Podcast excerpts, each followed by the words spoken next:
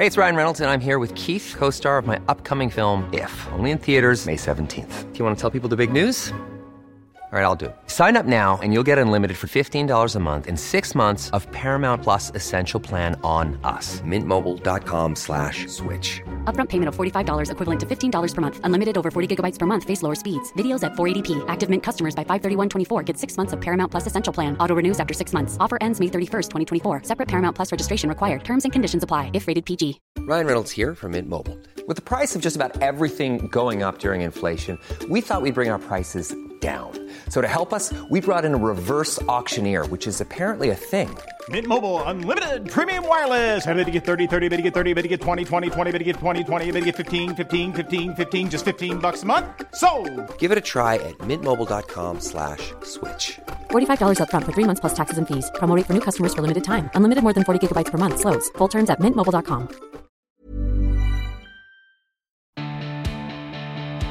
Hello, I am your host, Emma Gunavardhana, and in this episode, I am joined by the Chief Content Officer of Goop, the lifestyle brand created by Gwyneth Paltrow that started as a newsletter and is now an online publication, physical books, beauty brand, wellness portal, and so much more. That's right, Elise Loehnen is joining me on the show. I'm very excited about it because if you think Goop, you may think about jade eggs, intimate steams, and alternative therapies, and you'd be right to in many ways because, well, that's what tends to make the headlines. The stuff that makes you go, they put what where, or they pay that much to do what. It's very, very easy to throw shade. It really is. But there's no denying the team at Goop have created something interesting that obviously speaks to a lot of people. So I was interested to speak to Elise to find out how they've created such an intimate and trusted dialogue with so many millions of readers for what's coming on to now their 11th year. Goop has been slightly ahead of the curve from day one, though, it has to be said. Trends they talked about at the beginning, the things that were criticised even, are now completely normal. The concept of gluten free was seen as, oh gosh, ridiculous. But now we're all aware of a gluten free diet. We've all heard of it, we've all even potentially tried it. We've definitely probably eaten a snack that was gluten free, thinking it was not going to make us bloat in the afternoon. I know I have. But they've also been ahead of the curve in wellness generally, in beauty and health, and also how they reach people.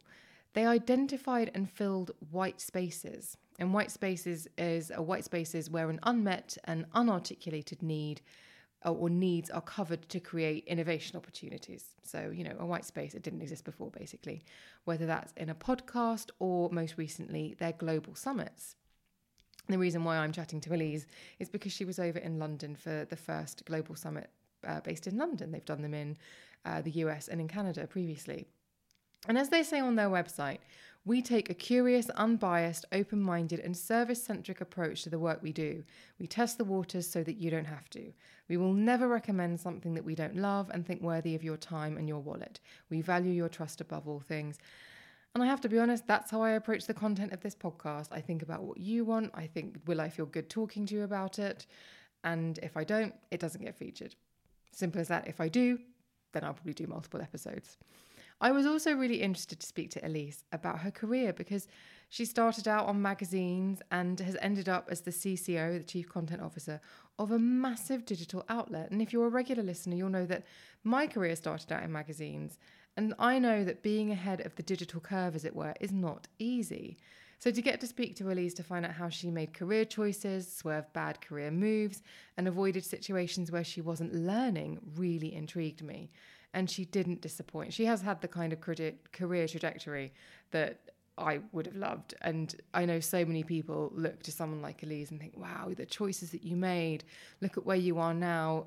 It's not a plotted path. That was really smart. And so in this episode, I kind of tell her to, I ask her to um, tell me how she did it. In this conversation, we also talk about the danger of boredom, how and when it's time to take risks, Goop's ability to polarize, and a lot more besides. All the links to everything discussed and to Elise will be in the show notes, which which can be found wherever it is that you are streaming and downloading this episode. But for now, making her debut on the Emma Guns show, it's Goop's chief content officer, Elise Loehnen.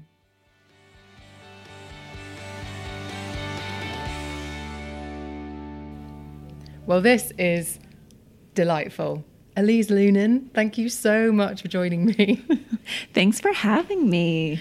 This is a conversation that, as I have prepared for it, I have got more and more excited. Really? Really, genuinely. And also because as I began to peel away the layers of your career, which is really outstanding and really interesting, I noticed quite a lot of symmetry between your career and my career.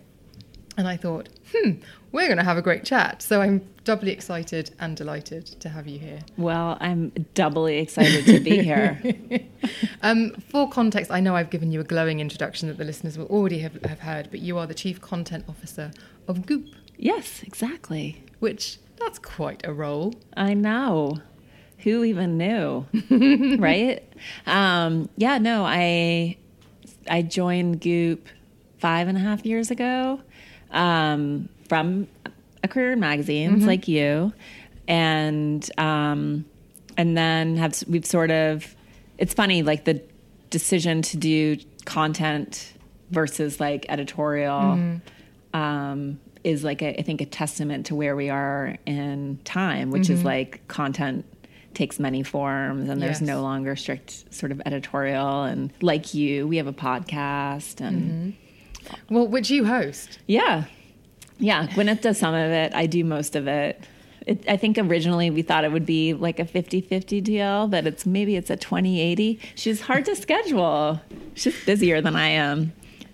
Well, I mean, who knows what the schedule must look like? It's crazy. It's aligning stars, literally.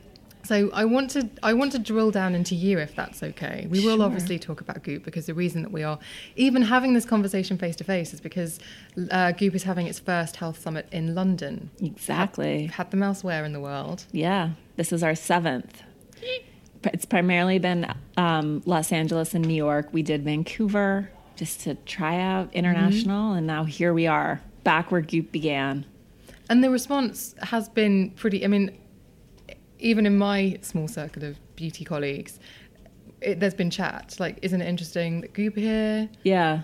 And it's just it's part of a it's it's part of a massive conversation now. I think so. It seems to be that um, you know, there's clearly we're we're part of it, but there is this wider wellness surge mm. happening across the globe mm. that maybe originated. It probably, I would say, maybe even originated in Australia. I feel like Australia is ahead of LA, mm. and then it's made it to New York, and now it's sweeping across, sweeping across uh, Europe and taking London by storm. And we will come in. We will come on to that, but. Um, as I said, when I started doing my research and I started finding out a bit more about you prior to Goop, um, there were so many things that really stood out to me. And one of the quotes that I want to say back at, back at you, because there's actually one, and you'll know exactly which one it is, listeners, because I know you know me well enough. There's one that made me actually well up. But I wanted to start off with the fact that, um, and again, I've done all this research on the internet, so if it's not quite 100% right, um, but working has never not been part of my identity. Mm, that's true. And I wondered, where did that come from? and because I feel the same way. I feel that I've always wanted to like graft work, mm-hmm. always got to have a task yeah. that I'm doing. Um, and sometimes I feel like maybe I'm weird for being like that. Yeah. Well, I was talking to my therapist about this actually this week, and he because I was like, but I think I'm really well adjusted, and he's like, sometimes you can be well adjusted to the wrong things, but I honestly I trace that back to my parents who both grew up poor. My mom grew up sort of in a food insecure home, the oldest of seven Catholic kids, sort of. Just, I don't think that she had enough to eat, honestly. And um, my dad is South African, um, also grew up without a lot of means. And so they, it was like part of my they both operate from a little bit of a place mm. of scarcity and a little bit of a place of fear, if that makes sense. Mm. And my dad's a doctor. He's my parents are totally comfortable, but that was sort of the there was a lot of anxiety in my house, particularly from my mom about like what are you going to be when you grow up and are you going to be able to support yourself and I think that that as a child mm. became a part of my identity where everything was about being productive. And it's really served me well. So it's hard for me to be upset about it.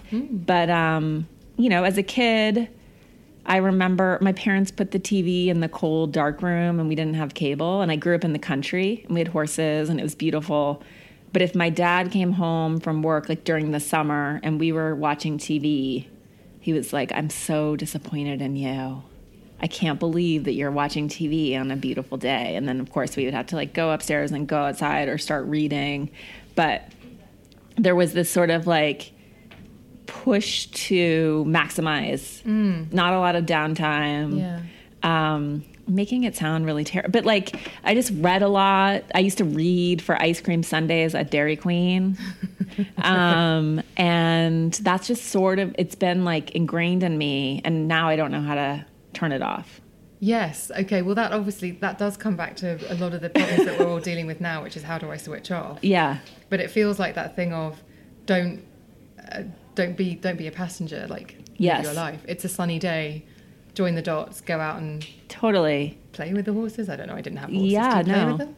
Ride the horses. And there's a lot of beauty in it. And again, it's like it's hard to be critical of it, but I do think that what has happened, if I'm being honest, is that a lot of my self-worth has been predicated on being so productive. And so that's the sort of stuff that like as an adult, I'm like I need to unwind that a little bit. Like I can be worthy of love without being a workaholic. Yeah. We're coming back to that later, don't you worry, because I'm the same. I'm exactly the same.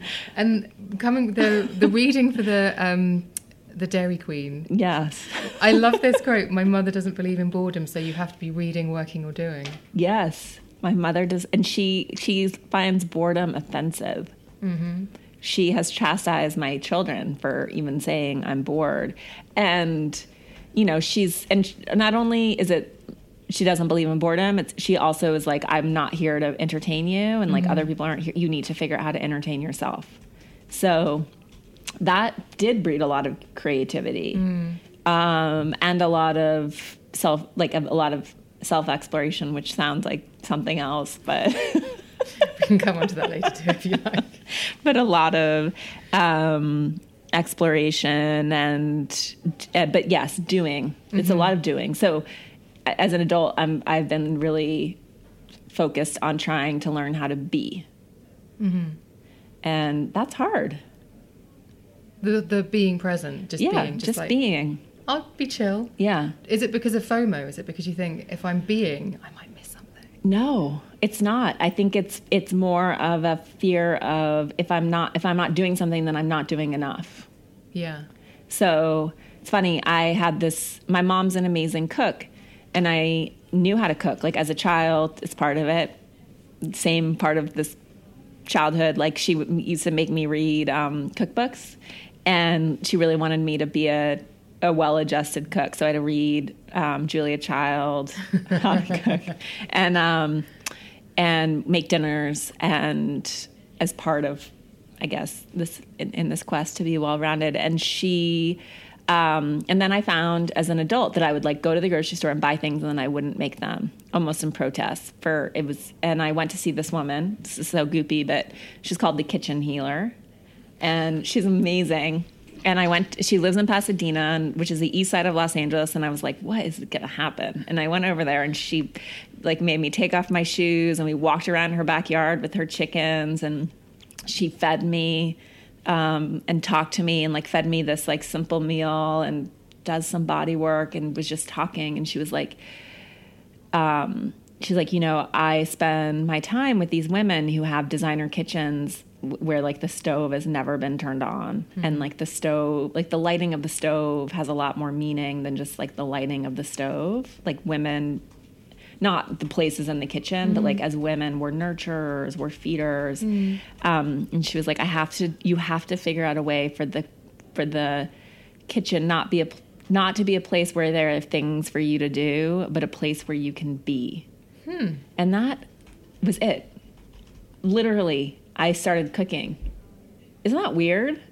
So it took the function out of it and put the fun into it. she was or- just sort of like figure out how to make it a place where you can be. And and now I, i'm like oh this is actually a really nice way to enjoy being with- with my kids because it's open. Mm-hmm. And they can sort of like come and go and like help in air quotes. and I don't know, something shifted in me where I was like, oh, this, I don't have to do this. I can actually find a way to enjoy this and like feel like this is meditative and not about producing. And did that transpose onto work and other areas of your life? Um, it gets work gets messy for me because I really love what I do, and so like the reading for pleasure and work become very intertwined. Yeah. yeah. You know, like I'm always reading, and theoretically, it's like it's for a podcast or for a story. But I'm also sort of finding these like moments of revelation and joy in that. Mm-hmm. So it's hard. Like I really like what I do, Yeah. and it is who I am. Yeah. I know you'll appreciate this. This book that I'm pulling out has been, Oh yeah, girl. but I've had this for about six weeks. This is how do you say it? Gab- gab- Gabor Mate. Gabor- Gabor That's the only. I just literally, um, I just finished Scattered or Scattered Minds. I'm not sure what the title is in the UK. Hmm. That's on my bookshelf. He's amazing. But it's the one that I've really wanted to read for pleasure, but I also want to read it in the context of potentially creating content. Yes. So it's like every weekend when I see it, there's a Yeah. a, a conflict. Exactly. So, like theoretically, I've been reading through all of Gabor's books for my own sort of edification, but it also feeds work. So it's And you podcasted, right? Yeah, I interviewed him a couple months ago and like have sort of made him be my friend. Um, I do that with a lot of my guests. right? I'm like, hi, it's me again. Can I come to Vancouver to see you? Um, no, he is an incredible man, doctor, healer, thinker. Um, so yeah, it's hard to find the line. It is hard to find the line. And the thing I found quite interesting about what you talked about about not um, being bored or boredom being a bit of a Yeah. thing in your household is then going into magazines, Yeah, particularly women's interest magazines. That the productivity thing I completely understand, and but I also know that back when you and I were probably starting in magazines, it was probably seen as quite a light-hearted career choice. Oh, yeah. or not particularly serious. And so I wondered if you kind of ever had that thing of, well, I want to go and do this. I know I have a great work ethic, but I'm going in. I'm going to talk about skirts. Yeah. No, for sure. I mean, I went to boarding school and then I went to Yale where I studied English and fine arts. And then I ended up, um, I didn't think I could work in magazines. I thought I would never be able to afford to. And um, Rich Kids Club. It's a rich kids club. Um, and I ended up getting a job at Lucky, which was a new magazine that Condé Nast had just started about shopping. And because I was a freelance, um, I made more. And so I managed to financially make it work. It's okay. Um, Don't worry, the listeners are cool. We're in a meeting room, listeners. Okay. There are some people outside. We're going to being crack on. loud and rambunctious. um, so I, um, so anyway, so I got this job working at Lucky, and I was, and it was theoretically freelance, and I was like, I can't, I like, I can't work at a women's shopping magazine, like, and but it ended up being the best job and the most rigorous training, and it was really important for me because I think I had sort of that like intellectual snobber, snobbery thing going where I was like, I need to work at the New Yorker or Vanity Fair and I need, and then I was like, you know what? You can be smart and read Lucky. And I think that so much in society, we tend to be like, you can't be a serious person and care about what you look like, or Yeah. you can't be sexual and a mother. Um, Gwyneth talks about that a lot, like the boxing of women Yeah. um, how dare you think you can be more than one thing? And so it was actually really important i think for me to work there and it made me a much better writer. Much much much better so? writer. Because when you're writing a 40 word caption where everything counts and you're also writing about 25 bags and you need to explain the virtues and qualities of each one in a way that brings it to life and creates resonance and is entertaining mm. Um, that's hard and, and isn't repetitive. Like you it, it's like it was like the its own weird kind of ad libs but it was also you're like really have to stop and think about it. And i think culturally the instinct is to always broad strokes everything and kind of be lazy but like there was so much rigor to it um that it was uh, training I wouldn't have gotten answering phones at Vanity Fair or mm-hmm. um and it was like and the other reason I was really grateful too is that it was only a positive magazine. Mm. Kim France, the founding editor in chief, like she was like, if it's not good, then we're not going to include it. So like we don't need to shit on things and we don't need to be snarky and snarkiness is cheap and mm-hmm. lazy. And we will only write about the things that we think are that we love, that we think are worthy of people's money. Um, we don't need to be it's not a magazine of criticism. And I just feel like that's just a much kinder, better place to come. Not that I mean, clearly there's a place for criticism in the world, but um, not not there.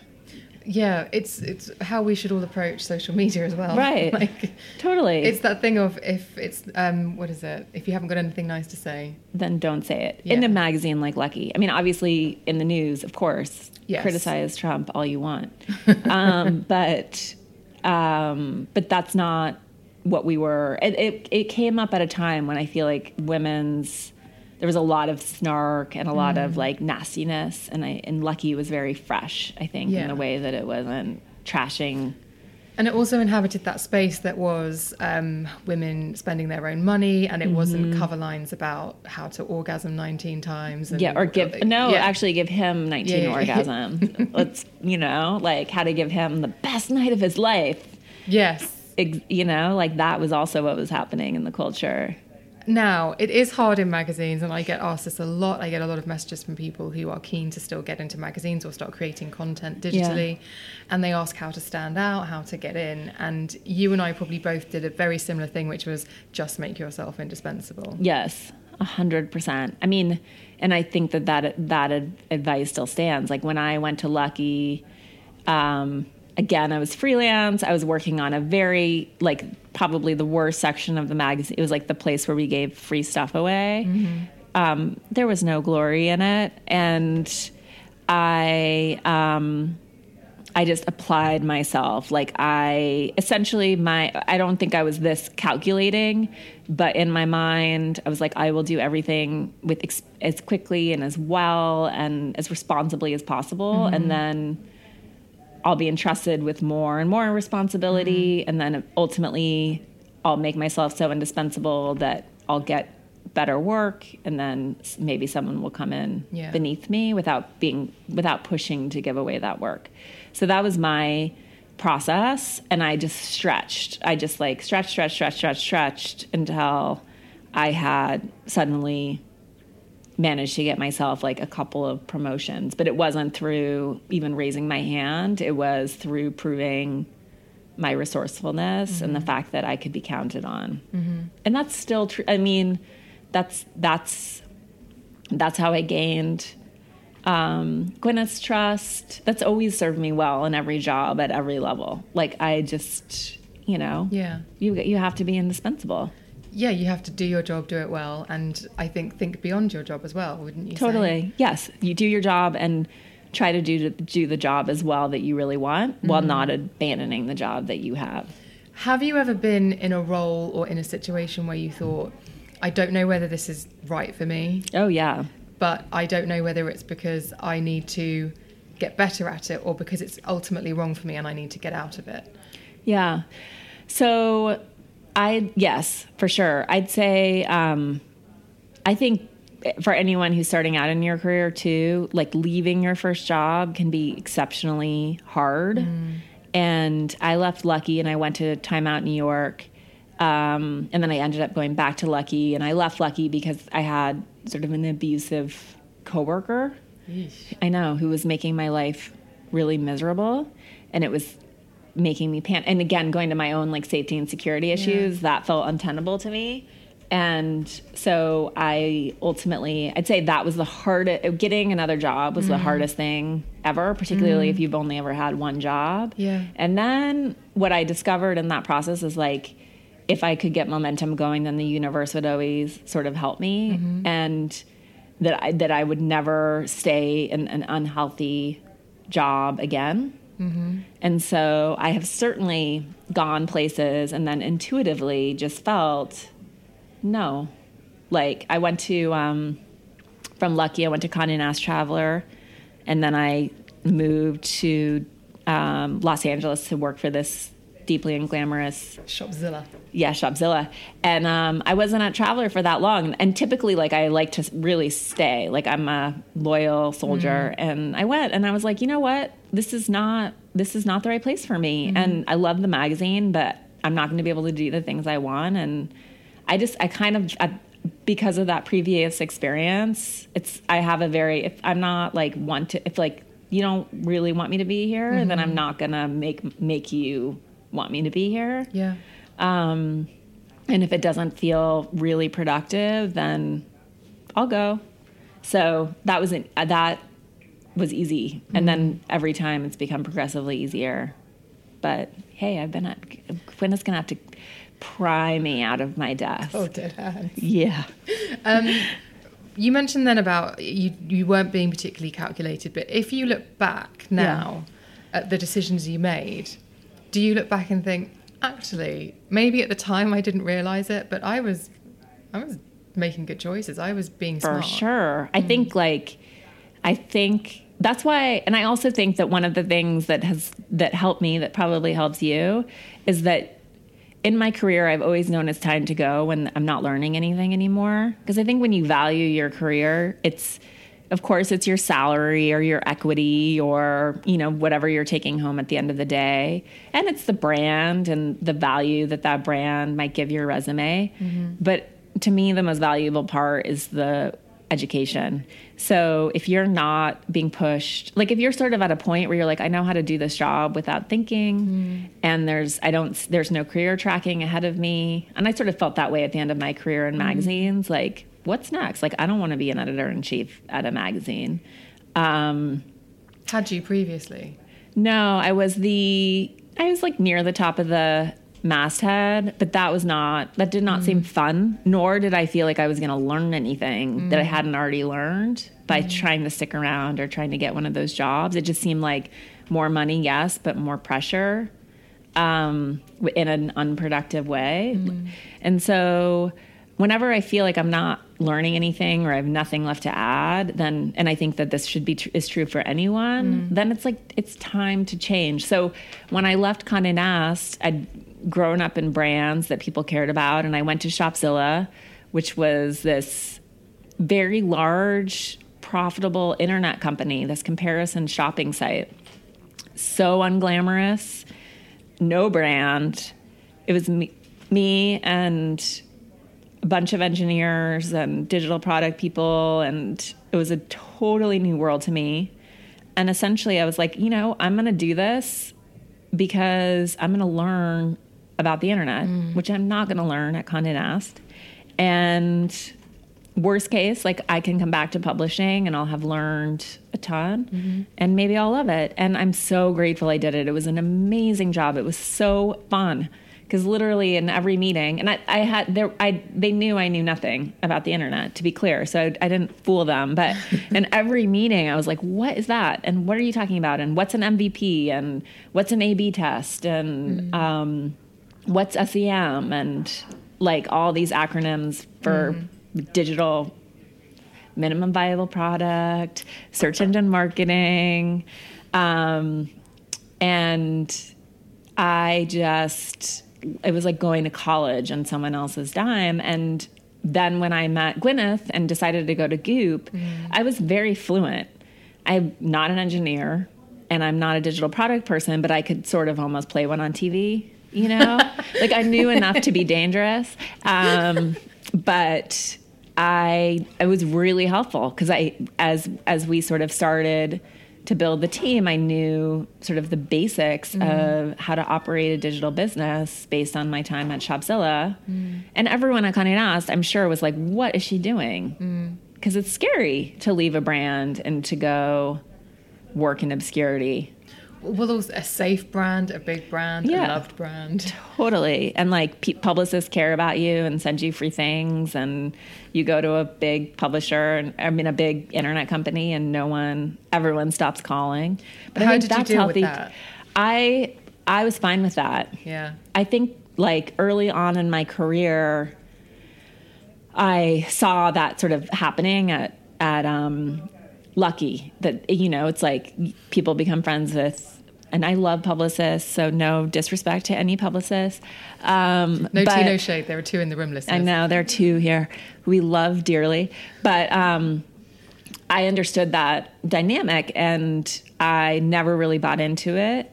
And I wasn't a fashion editor, so I wasn't. I didn't work with as many publicists. And then when I went to Time Out, people stopped calling, and um, so it wasn't as relevant as being a, a Condé Nast brand. And I was like, okay, that's fine.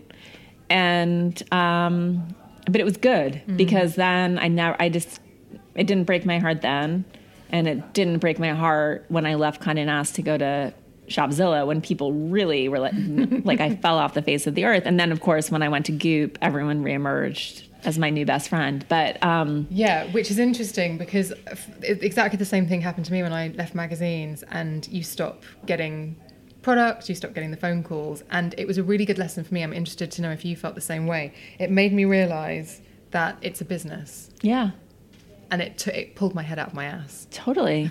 It's a business and then there's like a there's always an expectation and I think it's I personally like to operate without owing anyone any favors. Mm.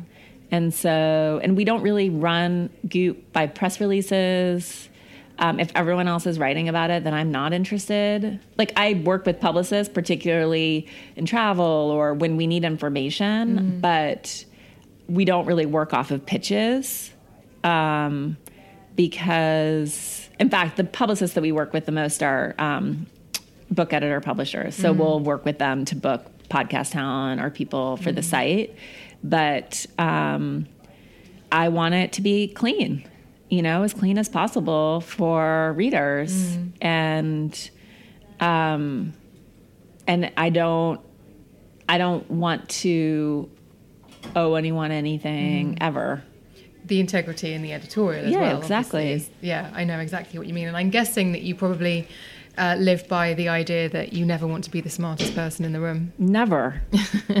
no. I mean, that's what I think is so exciting about life is just this to be able to be a perpetual student, to like understand both that like how much I have to learn and how many like how, that's why our jobs are such a pleasure, right? I mean, to be able to talk to all these incredible thinkers um, and people who have far more experience in life um, and far more expertise in certain subjects is such an honor. And I just think of like humanity in general and how we're at the very tip of understanding most things. That's what's the that's the wildest thing to me always. Like we don't really even understand how the brain works. No, it's, it blows my mind that we don't know about the ocean still, like the deep Yeah. ocean. Like whenever I get confused about something, I'm like, we don't know what's down there, No, we don't. and then I give myself less of a hassle about not understanding how to like work my latest bit of tech or something. I know. It's wild. It is wild how much we do and we don't know. Um, was there a lot of questioning? Because um, you talked about having previously, you've talked about having a fair bit of misery in the early days in, in your career, and I wonder if you ever thought, "Am I doing the right thing? Should I leave magazines? Is publishing for me?" Did you ever have? Were you on a knife edge at any point? And when did you feel? I'm actually I'm good at this and I should be doing it. Yeah, it's a good question. Yeah, no, I, I very early on in my career, I interviewed with this amazing woman, Catherine Ross, who was at Prada at the time, and her husband does Dia, like Dia, the museum, and now she's I can't remember where she is. She's very involved in the art world, and she was working for Prada and the Prada Foundation, and I almost she ended up not off like she was offering me a job and then somehow I didn't get a job offer. I can't remember exactly what happened, but um, I would have taken it, which would is so strange. I'm sure I probably would have found my way back to publishing, but um, I just didn't. I didn't know at that point. I was like, I don't know where I'm supposed to be, but I don't know if it's at a magazine about shopping. This was in my like early throes of like casting around like a maniac. Um, but the moment where I feel like I knew that this was what I was supposed to do, it's an interesting question because I feel like even now, what is most satisfying about my job, and you seem to be on the same trajectory, is just like the new mediums. Yeah. Um, so podcasting, I love doing the podcast. Um, the we're working on a TV show, which is really fun. Like all the different formats. We have a book in print, I, and I write a lot of books on the side. So I know that that's. I know my job is sort of weird, like just to get really goopy. Like I'm sort of. I feel like I'm a channel. Mm-hmm. You know what I mean? Where I'm like just bringing in the information or bringing out the Yeah. information and passing it through. And then whatever the format is, is interesting to me. I mean, I think if I weren't doing this, I would be a therapist. Really? Totally.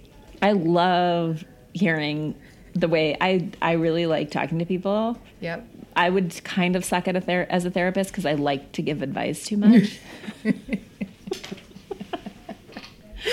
Uh, But I, I get that. And I also, you have said before, like, you're clearly an empath. Yeah. And you also, in the way that you prepare for interviews and podcasts, it's clear that you probably have a similar technique to me, which I probably shouldn't go around saying it like this, but I will.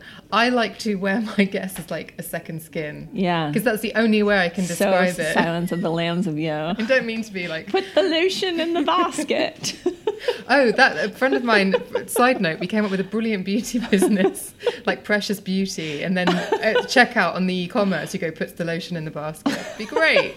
Um, side note, big side note. But I do, but I do, I can tell that, and I think you have the same um, capability of when you're interviewing these incredible people, and you obviously absorb all of their work, whether it's writing, whether it's visual, or whatever it might be.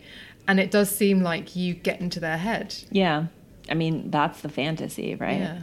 But yeah, no, I think you want to, it's like you want to extract, I don't want to waste the opportunity, right? So it's like, how do you extract the most value Mm. um, out of like all of this person's wisdom? Because you can have like a million different conversations, but Mm. Yeah, you know, like how are you getting the best parts? That's why I like you. I'm like, I'll just, I do a ton of research so that I can wing it and just let what happen happen. Yeah, yeah. And the channel thing I just think is very interesting because what's I with my experience I've got 270 something episodes up. You've obviously done a lot of a lot of these conversations, a lot of research. I wonder what sticks. Mm. And I wonder what um do you feel changed after conversations? Do you Totally. more than the other things that you've done, more than the other channels, more than editorial writing? Yeah. And I know you've done ghost writing, which probably sits in a similar Yeah. space. But do you feel I if I hadn't have recorded that episode, I would still be thinking in a way that might be detrimental, and now I feel like I'm doing well for having had that conversation. Yeah. Well, I think that there's like an emotional resonance that comes in the actual conversation. Mm. And I think that's why audio to this day is still so powerful. Mm. Um, because you're also you're not distracted by visuals. You're not like you're just really tuning in to mm-hmm. what people are saying. Mm-hmm. And so for me it's like I like written content for all the information that like you're you want to follow up on mm-hmm. if that makes sense or like the list making. But i think for the the that the wisdom bombs are those moments of like oh like that gut punch of revelation or realization then podcast and yes like i feel like from every conversation there's always one thing that sits with me sometimes more but um there's always like a, a little bit of a transformation. because it is. It's and knowing that you're reaching lots of people as well. Um, I wonder how you are able to ask how. Obviously, you've got to bring yourself into it a little bit. Yeah. But how do you make sure that you're asking the questions that the Goop listeners will want Yeah. answered. that's like the channeling part i think um in a sense like it's not like i'm disassociating but one of the things that i think is really important is making sure like i i there are certain podcasts there are lots of amazing podcasts. There are certain podcasts that sometimes i listen to because i like the guests but where you feel like the host is flexing muscle the whole time and showing how much they know or how smart they are and um, they tend to be more the, the masculine podcasts. Broadcasters. the broadcasters and i what i really want and hope i do is make sure that people feel the listeners feel like i'm asking that they're that i'm mm-hmm. asking the follow-ups that they would mm-hmm. ask and that even the questions that might seem silly or shameful because it's like that i'm willing to ask those too. Mm. Um Does that know? come back to not being scared to ask questions? yeah totally And always and not being and being okay with not being the smartest person. Exactly, and um, not like in no way trying to. I don't. I'm interviewing someone because I think I respect their their opinion and their intelligence, and I want to like everyone wants to hear from them. So it's just like trying to set them up Yeah. to express that, and then not leave the reader or the listener frustrated that I'm missing that I'm missing the conversation because I'm looking at my questions and not paying attention to what they're actually saying. Mm. You know. Hey, it's Ryan Reynolds, and I'm here with Keith, co star of my upcoming film, If, only in theaters, May 17th. Do you want to tell people the big news? All right, I'll do it. Sign up now and you'll get unlimited for $15 a month in six months of Paramount Plus Essential Plan on us. Mintmobile.com slash switch. Upfront payment of $45 equivalent to $15 per month. Unlimited over 40 gigabytes per month. Face lower speeds. Videos at 480p. Active Mint customers by 531.24 get six months of Paramount Plus Essential Plan. Auto renews after six months. Offer ends May 31st, 2024. Separate Paramount Plus registration required. Terms and conditions apply if rated PG. Yeah, I hear you. I want to come back to one of your quotes about work before Okay. we move on any further, which is, and this is the one that really got me. Um, I spent a lot of time, this is, I think, early on in your career, I spent a lot of time wanting to be seen. It took me a long time to shake that off, to realize I needed to be an advocate for myself, and more importantly, to put my shoulder in it, into it, and create momentum. Yes. I think that literally, I feel like I might put that on my wall. You're funny. Yeah, no, I I think I I know what you're talking about when I said it too because I feel like um I grew when I so I'm almost 40 and I grew up in Missoula, Montana, which is like a small town, and it was like the the conversation of the day was about like dis- people being discovered. It was like Star Search and Kate Moss spotted on an airplane and turned into a supermodel, and it was this idea that like these people who knew would, regardless of, and not really talent shows even, but that like that that being someone or being something in the world was a function of someone spotting you. Mm-hmm. And I it like, and I don't think I'm alone in feeling like that was sort of the programming. And It's very 80s movie it's very montage, 80s isn't movement. Yeah. Yes, but that's like that was what was sort of in the atmosphere. Hmm.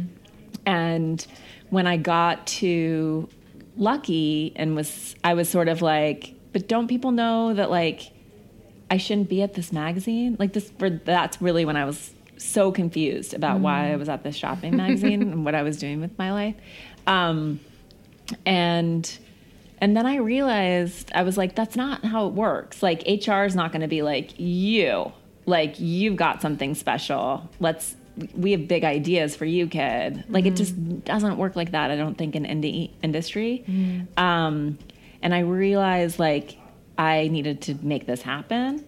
And then sort of going back to what we were saying about leaving Lucky for Time Out, it was the first time that I realized like if I create momentum, mm-hmm. n- no one's gonna like reach out and offer me another job. Mm. Like I'm gonna have to apply and look and and network and try to create momentum in my own life and then only then did I realize like doors start opening. Like the universe will be on your side, but you have to take the initiative. Yeah, you have to do. Um, do you listen to James Altucher? No, should I? He he's a really good. Uh, he's male, but he I wouldn't class him as a broadcaster. But he um, he asks he does great interviews. But one of the things he said is no one wakes up, and and no one's first thought is I hope James Altucher like makes enough money today. I hope James Altucher's okay today. That's Yeah. that's my job. I love that. And that was that. I liked hearing it in that way. It was only recently I heard it, and I was like, oh my, yes, Yes. No, and I think that that I mean that's what we're about at Goop too. It's this self advocacy and autonomy over our own health and taking responsibility for your relationships and um and this is there's like this subtle distinction because there's so much trauma in the world and there's so much partic- you know systemic racism and systemic abuse and like it's not fair anywhere um, particularly in america. And um, i was talking to i interviewed Anita Moorjani for the um, podcast and the very i think she was the first podcast interview i ever did. We went on for way too long, but her story is so fascinating. She had this near death experience and then um, saw her dad in the afterlife, came back into her body, and spontaneously healed from her end stage lymphoma. It's an amazing, she's amazing. It's an amazing story. I think Ridley Scott like owns the life rights to her um, story. Um, but she was saying, she was like, there's just a very important distinction, which is that you're not responsible for what happens to you or what has happened to you, but you are responsible to yourself. And so, because I think a lot of us get really stuck and rutted in this, but that wasn't fair. That's not fair. And no, it's not. Um, but it is still your responsibility to yourself to like try and heal it and move on and bounce back. bounce back. Yeah. I always feel the not the not fair thing. That's not fair thing when I've done it because obviously I'm a flawed human being. I've done it. It's because I've been looking for a committee to agree with me. Totally. Yeah. It's just a waste of time. Just like move on. It is a waste of time. And it is like placing blame, whether it's on yourself or others, is a waste of energy. Mm. I want to ask you about making the leap to LA Yeah. and doing the Shopzilla thing because that, on paper, would probably have been not the wise, not the sensible move. So Mm-hmm. I'm curious about risk taking. And I know you've talked about momentum and the universe will have your back, but that first leap moment when the back of your neck feels really hot and you're like, what are we doing? Yeah.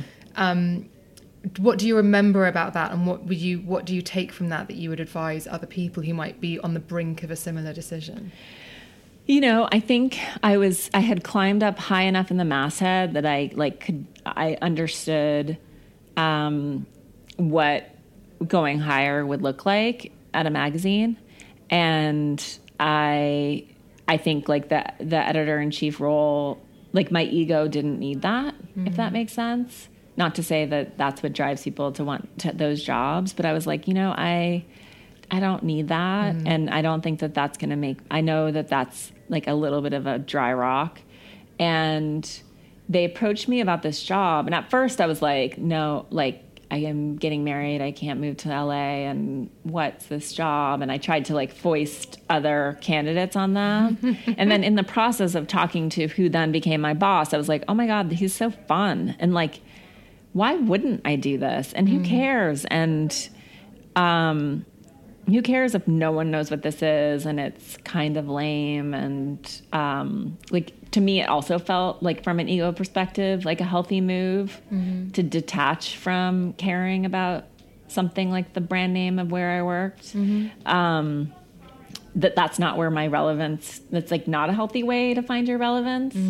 And so um, yeah, in retrospect, it was insane. But I just figured, I was like, you know, in looking ahead, the world will always need content, and and they'll need and people need the editing of content. Like they need access to good information. There's so much information, so I know I'll be able to.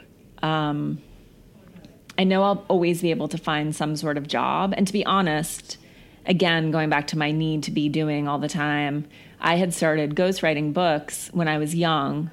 I did my first book was with um, Lauren Conrad from The Hills, Elsie. her style guide, and um, Elsie, and I did it because I wanted an extra like financial security or a place that I could theoretically fall. And it served me really well for that reason as a bridge, even if it's just like an emotional security blanket. Because when I made that move, I can't remember what I was writing at the time on the side, but I was like, you know what? If this doesn't work out, I'll just, I'll like write more books and help people turn, help some of these people create brands. Mm. And so, I don't know, it kept me balanced and it made me feel like I could actually take a risk because I had a safety net. And mm. I think for a lot of people, um, that's really important because there's so much mythology in our culture about um, successful entrepreneurs and startups, whether it's Bill Gates or any other number of people. Bill Gates did not drop out of college. He took a leave of absence. He was funded by his parents. He, um, there wasn't a lot of risk. And when you actually look, when you start to look at the myth of the startup mm. person and unwind it, you're like, oh, they all had sort of backup plans. They all had, um, they all had some sort of security. It's mm. very rare for someone to actually like make a crazy leap and not. Mm. And so I think for anyone who's considering a career move or doing something dramatic, I interviewed this this awesome woman, Amy Whitaker, who is an MFA MBA. And, the, and, I love the way she described it, which is for creatives who she works with who are trying to like find financial security in some sort of business. She's like, you focus on that. You can have all the throw pillows in the world and all these sort of creative side projects and like see if you can get them to take root. But like, you need the IKEA couch first, you know, like you have to, it's really important to build some measure of security so that you feel this safe being creative. Mm. and safe like being expansive in some way. Because it, it's it's terrifying. There's always a reason not to. Totally. And you, can you put your finger on why it was just i'm sure there were so many reasons not to. Yeah. But did it was it just a feeling in your gut? Do you trust your gut? I do trust my gut I felt like it was important. I felt like I could see where Condé Nast was going. I could see that I wasn't developing any new skills. Mm. Um, at the time, there were Condé Nast was like uh, Condé Nast Traveler, where I was. The editorial team was amazing, like full of incredible characters and lovely people, many of whom had been there for like 20 or 30 years. And I was it was like that doesn't seem safe to me in this new world economy. Mm. Like that's just not really how it works anymore. Mm. And so I felt like I need to keep moving and evolving because that's the nature of the world that we live in now. And one of the things that you are able to do really well is spot a white space and also scale up. Yeah. um, and I, I'm curious about spotting a white space and getting it right because that i mean if you do any research on you even five minutes that's one of the things that you come back with which is um, goop particularly were ahead of the curve with the mm-hmm. podcast the way that they do business the way that even the uh, structure of the uh, the hierarchy of the company like mm-hmm. there is no traditional hierarchy yeah um, but have you ever been wrong or how yeah. do you or do you know do you spot a white space and do you just think it might not be the right thing but I'm going to go at it hell for leather and yeah until it isn't the right thing. Well, I think and this is again something I learned at Lucky, which was that magazine was created and it was a totally revolutionary magazine at the time, even though it makes so much sense. But um, the style of Real Woman, shooting real women, mm. putting the credits on the page, um, high low mix, like including things that are affordable nothing that sounds insane at all now, but at the time was not how it was done. And Kim France created that magazine because there was an absence, like there was something missing. There was a white space. Mm. And the way that we thought about it was like, how do we write like we're writing for our best friend? and smartest best friend because again i think that there was a tendency with women's magazines to t- really talk down to readers mm. and then if we want this thing then that must mean by extension that maybe our friends want this thing mm and friends of friends. And one of the things that I did at Lucky was I covered um, tech, online and technology and its emergence, like as e commerce was coming online. I sound really old, but it's true. And You're not even 40 yet. it was it was death side after death side with these men who were like i've developed this website for how women will shop for jeans i'm like that no fucking woman shops for jeans like that. It was mm. so untethered to any real behavior. And so i think what we, we've seen is a lot of business is still dominated by white men. Mm-hmm. And that's starting to slowly change um, as it becomes more it's still completely underrepresented mm. in business in general. Like the there are only 33 women and this the ceos and fortune 500 there are only um, there's one black woman who is the interim ceo of bed bath and beyond but previously there's only ever been one black woman um, there are three black men, like it's extreme underrepresentation.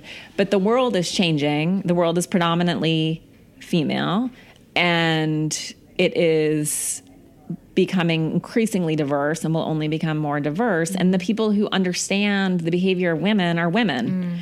Um, and the be- people who understand, um, who are diverse, understand their own culture better mm-hmm. than a white man. Mm-hmm. And so I think by following white space, it's really just understanding what women want mm-hmm. and tapping into that. So I feel like we're going to see and all of the research also supports that companies with a woman on the leadership team have better earnings.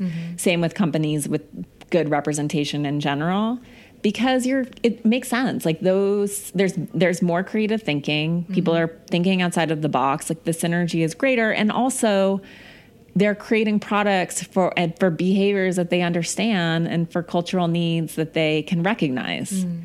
And so i don't even know how we got there but i think the white space comes not from being like a seer but just being like in a position where we can make things that we actually mm. want instead of a bunch of men being like, I know what women want.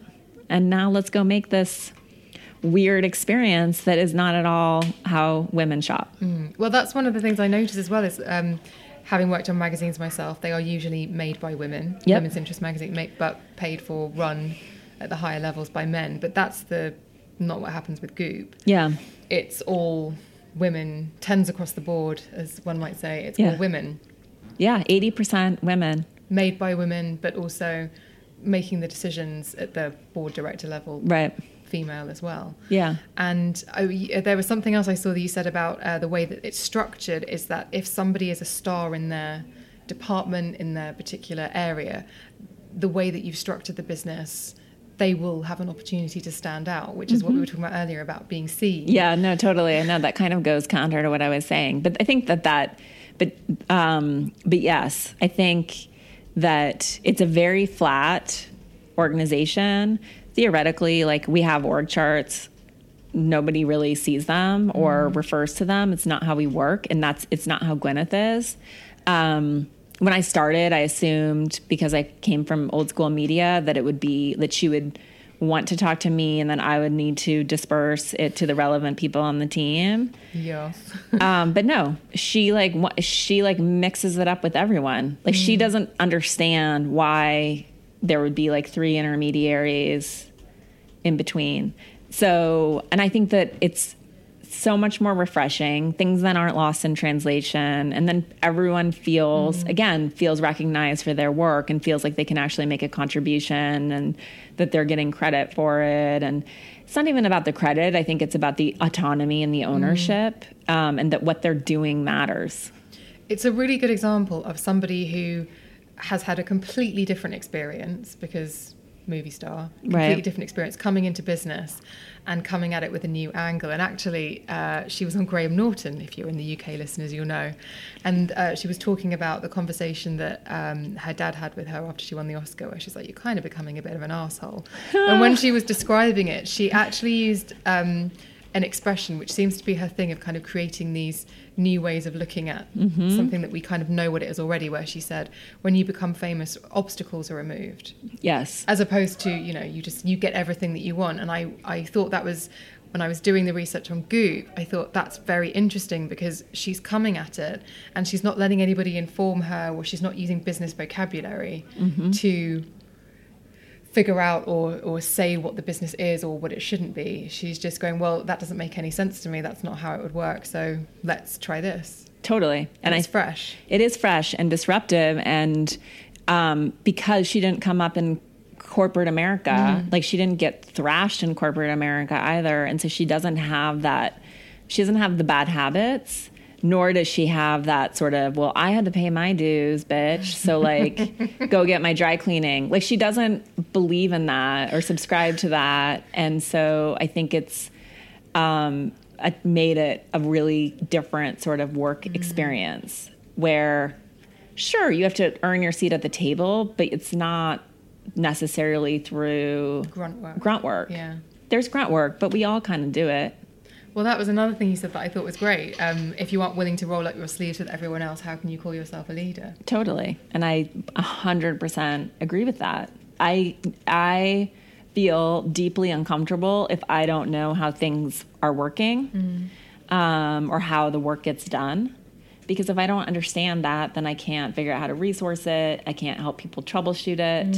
So there are certain things that i, I don't do anymore but there are certain things that i still will jump in and do where my husband is like really like you really gonna sit there like we just did a whole travel migration on the site and I went through to make sure all the all the like restaurant listings were associated with the right neighborhoods and there weren't duplicate like really tedious banal um Old school like magazine stuff. internship level work and I spent probably 40 hours on it um while we were watching TV but I was like you know what? Like I want to make sure it's done right. If I don't want to put this on the team like they're already grinding and producing so much weekly content like I can do it. I'm fast. So and it's important to me to still understand how structurally how the site is built and how everything's being produced. And let's talk about the content because how, Goop is over 10 years old now. Yeah, can you believe it? It'll be 11 in September. From the first newsletter, Yeah. it has scaled up. Yeah. And there's a hell of a lot on there. And obviously, it has polarized. Yeah, that's fair.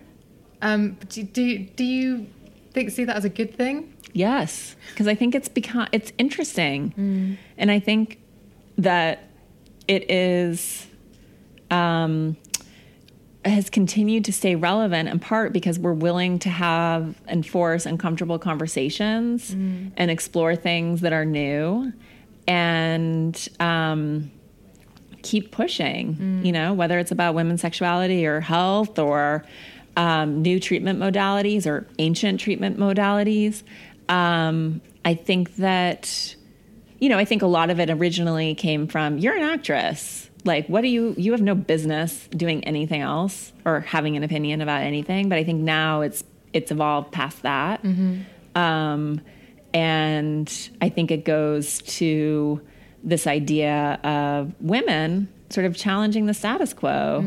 And a lot of the wellness content on the site and a lot of those conversations really come out of a place of women who feel like we've been overlooked and ignored by conventional medicine for too long, you know, with some grave health repercussions. And so um, we're pushing and like it's changing.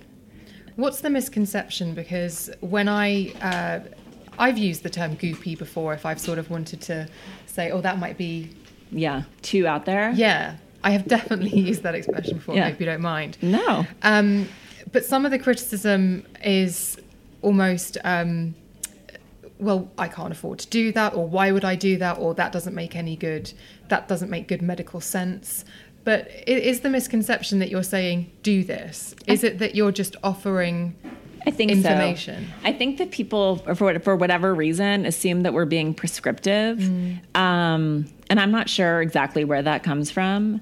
The reality for anyone who actually comes to the site is that we aren't being prescriptive at all, and if anything, we're not inserting ourselves. So we run um, full Q and A's with doctors, experts, scientists, researchers, and we ask questions and again try to make sure we're covering our bases and that everything we do isn't leaving people with more questions, and letting them speak for themselves on their work or on their experience treating patients. And with the idea being, and I think readers of the site know this and recognize this, like there might be things that are resonant in there for mm-hmm. you that you can then take and ask your own doctor or apply to your own diet. But and no, there's no version of us saying like oh, this is how you have. To, everyone needs to eat mm-hmm. this way, and um, this is how you need to be. I think the whole point actually is like let's move the judgment aside, people.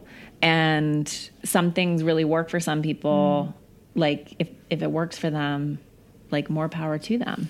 You know. Yeah. It's almost an anti-prescriptive um, like let's everything everyone's different and we all need different things and um and that i think is also threatening because the, in that there's implied a certain amount of self autonomy and sort of going back to what we were saying like it my health is my responsibility and it's my doctor's not going to keep me well not in the way that western medicine is practiced in the united states at least like it's my job to keep myself well. because well of accessibility and eligibility and cost and yeah, like we don't really, uh, in the US at least, we're terrible at preventative medicine. You really don't go and see a doctor. I mean, you go for your annual pap smear, but you really don't go and see the doctor until you're sick and you have a diagnosis code. You don't go with this idea of like maintaining vitality, and particularly for women, like you have a baby and you're depleted and then maybe you have another and then you're really depleted and no one really pays attention to you or listens to you or looks into what might be going on with you until you have like a full-blown autoimmune disease. Right yeah. There's no um and you guys are way ahead of us because you have paid maternity leave we don't even have paid family leave in the united states I know all of my friends who've moved to America and then had babies. They're like, "Oh, I was on maternity leave for six weeks." I'm like, "What?" and they were a month or probably unpaid you know like it's up to your employer to pay Mm. you and most companies or a lot of company not most actually uh, goop a lot of tech companies like we pay maternity leave. Some companies like netflix will pay for a year Mm. um, to give the equivalent of what people in the uk get. But um, most companies and, and most people in america are hourly workers. They do not get a single paid hour to have a baby. It is insane. It's criminal, and it's it traps people in poverty, and it um, it's terrible for kids and families, and um, we we really need help. Like we really need policy changes and legislation. But it's an example of just like how women, in particular, in in America, are sort of ignored. Until there's like a real health crisis. That's what really struck me when I was uh, researching, and somebody wrote a brilliant piece where they just essentially said, um, "Goop is at the zenith of this wellness complex." And one of the reasons is it's a place where actually you can be seen, you can be heard, it's kind, um, you can ask a, an embarrassing question, what might be seen as an embarrassing question, and you can arm yourself with information. Yeah. Not everything might work for you. Not Yeah. all of the solutions might be up your street. But then I, I, um, what you've said about it is you credit your reader with intelligence, Totally. That's the yes. which I think is the missing piece in the criticism. It's it, yes, and so much of the criticism is it's very misogynist and it's very embedded in the culture to the point where I think people don't even recognize it, which is this idea that they assume that women are lemmings and that if Gwyneth Paltrow thinks that you should eat this way, that everyone's just rushing to eat that way. And that is not how women function. Like, we mm-hmm. are perfectly capable of reading something, assessing it, parsing it, and saying, hmm, like this is resonant for me, or that might actually be what's happening, or not for me. It's so um, kind of patronizing this idea that, and it's kind of hilarious too, that that people believe that we're so prescriptive or so have so much authority and women have such an inability to determine make decisions for themselves that um, that we need to be contained in some Yeah. way when really it's like here's some information we think this is important and interesting take it or leave it Yeah, this is without happening. judgment yeah. yeah. Here's here's what we know about it. Totally. Yeah, we think this is really interesting. It has credence. There's some really promising science.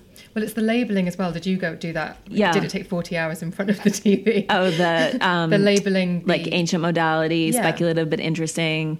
Yeah, and we did that not really for our readers who completely understand where we're going from, Mm-hmm. coming from, but we did it just for the wider public to be like very clear. This is like an ancient modality, Mm-hmm. or this is rigorously backed by science, or this is speculative Mm-hmm. but interesting. Um, again, I think just this underlining of people get it, but if Mm-hmm. you need to make sure that women understand, here you go. Mm-hmm. Here's a billboard. Now, there is a new way to uh, enjoy Goop content, which is the Netflix show, yeah. which is happening. Is it around the time of the 11th birthday? No, it'll it'll come out next year. Okay. Yeah. I wish it were coming out.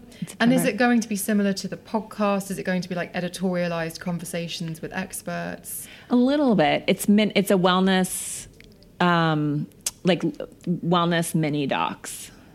Wellness mini docs. Yeah. I like it. Yeah. It'll be- it's a different format. It'll be a little different, but I still think it'll feel like very goopy. Mm-hmm. And if you had to define goopy, What's goopy? what's goopy? It's a great question. What is goopy? I mean, I think it's like if I were to define it as a, a reader type of person, it's like anyone who's sort of interested in asking questions, not not challenging the status quo just to challenge the status quo, but literally wanting to understand mm-hmm. like where does this come from and what's the foundation of this and could I have a better relationship with my mother? And do I fight with my husband in a bad way? Like, it's sort of that. It's like the person who I think has a lot of curiosity about the way that things are done and whether they could be done mm. better. Room, almost like the room to grow. Like, could I improve this area Yeah. of my life, even if it's improving what I eat so that I don't bloat? As simple as that. As simple as that. And that's what I think is fun about Goop is that there are people who are new to the brand who come because they're like, oh, like being chronically constipated isn't how you're supposed isn't normal mm. and then they sort of start there and then there are the people who are like oh i don't eat lectins and i have a medium and who are just like beyond goopy you know like driving the boat in terms of what's next in wellness But that's the thing. I've had a couple of nutritionists on this podcast who have said that um, someone will eventually come and see them, and they'll, she'll say, "So, how long have you been having digestive issues?" And they'll be like, "Oh, 16 years." yeah Because somebody has has said to them, "You know that that's not normal, and you know it's okay to go and check it out," right which is kind of channeling what you're saying. It's, you can Yeah. just you can find out, you can read an article and find out that maybe this thing that you've been putting up with or just assumed was normal might be something you can take action on. Totally. And I think that people accept things as normal that are deeply unnormal. I mean, that's how my husband was when I met him. Like, the worst gas. Like, just, I was like, this is not normal. And he's like, no, it is normal. I've always been like this. I'm like, just because you've always been like this and your dad was like this doesn't mean that it's normal. Mm-hmm. And sure enough, like, he, I was like, just humor me. This is even before I got to Goop. I was like, let's take out gluten and we took out because he was so addicted to carbs um, and we took out gluten and he's already a thin guy but he had like a kind of a tummy and within like two weeks he had lost like 15 pounds this is why men suck um, Yeah, but he'd do. lost like 15 pounds had no digestive issues and he was like oh my god but he thought i was crazy until i actually got him to do it It's interesting. It's all really interesting stuff, and obviously so interesting that people are flying to London. I know people have. Uh, one of the first conferences, some people flew across America. Yeah. Because it was the only place where they could have a proper conversation about their autoimmune disease, or Yes. felt that they could have a proper totally conversation. yeah no it's become these summits have become places of um, community. And at the last one in los angeles there was a woman who had become my friend on instagram because she's from idaho and i'm from montana. And she had she was like where do you t- like how do you talk about this stuff in montana when you're home? Because people think i'm batshit crazy. and so she came to the summit um, and was with a woman from Portland, and like people commune and can, yeah, like find people who understand what they're talking about and are interested in the same things. A group of women came from Australia to LA who were hilarious and so much fun. And it's really, they're really powerful days. And, you know, it's expensive because we put, we like, absolutely they're like weddings they're so we put so much energy into creating these amazing days and like the gift bag is always worth more than the value of the ticket mm. and um, like the women from australia and la were the one was saying at the end she was like you know i was so nervous about doing this because i thought like i'm flying across the world and i'm spending a lot of money to do this experience and what if it's terrible. And then she was like, but literally, like, it was worth it in the first 10 minutes. And I was like, thank you. That is the nicest compliment. She's like, one event, one moment of it made it worth it. Because I think sometimes it's like those small, mm. one, I think it's the community and being, see, feeling seen. Yeah. And then it's also like that, the podcast nuggets or like that one panel or the one class where something in you shifts. Mm. I would say you might have heard something a million times before, but it's hearing it in the right context in the right moment where suddenly it's like boom. Like that person's talking to me. Yes. And that's now now I get it and now everything's different. Totally. It's great. Well, I need to let you get off to your summit. um, thank you so much for joining me, listeners. Obviously, everything that has been discussed will be in the show notes, which can be found wherever it is that you are streaming and downloading this podcast. I will put uh, links to Elise are in the show notes as well. Please do read up on her. Please do follow her on social. Please engage with her. Thank you. Um, it's it's actually been super not just fun talking to you, but researching, wearing you like Buffalo Bill. you were in the well. Um, it was was was really pleasurable. I hope the lotion is non-toxic and Goop approved. Um, I. yes, I will have to upgrade my my dungeon cosmetics uh, another time. But, uh, but anyway, before this gets too mad, thank you so much. Thank you for having me, Emma. Thank you so much for listening. I hope that you enjoyed that episode of the podcast. If you wanted to get in touch with me, it can't, it literally couldn't be easier. Just email me at thebeautypodcast at gmail.com or please do go over to uh, Instagram or Twitter, where I am at Emma Guns, and just send me a DM. I'd love to hear from you. If you want to maybe chat to me and other listeners of the show, then do click the link in the show notes, which can be found wherever it is that you are streaming and downloading this episode, and click the link to join the Facebook group. Answer two questions, and there you will find thousands of other listeners keen to have a conversation with you about this episode and more. Thank you so much for listening. I really appreciate your time, and I cannot wait to see you on the next one.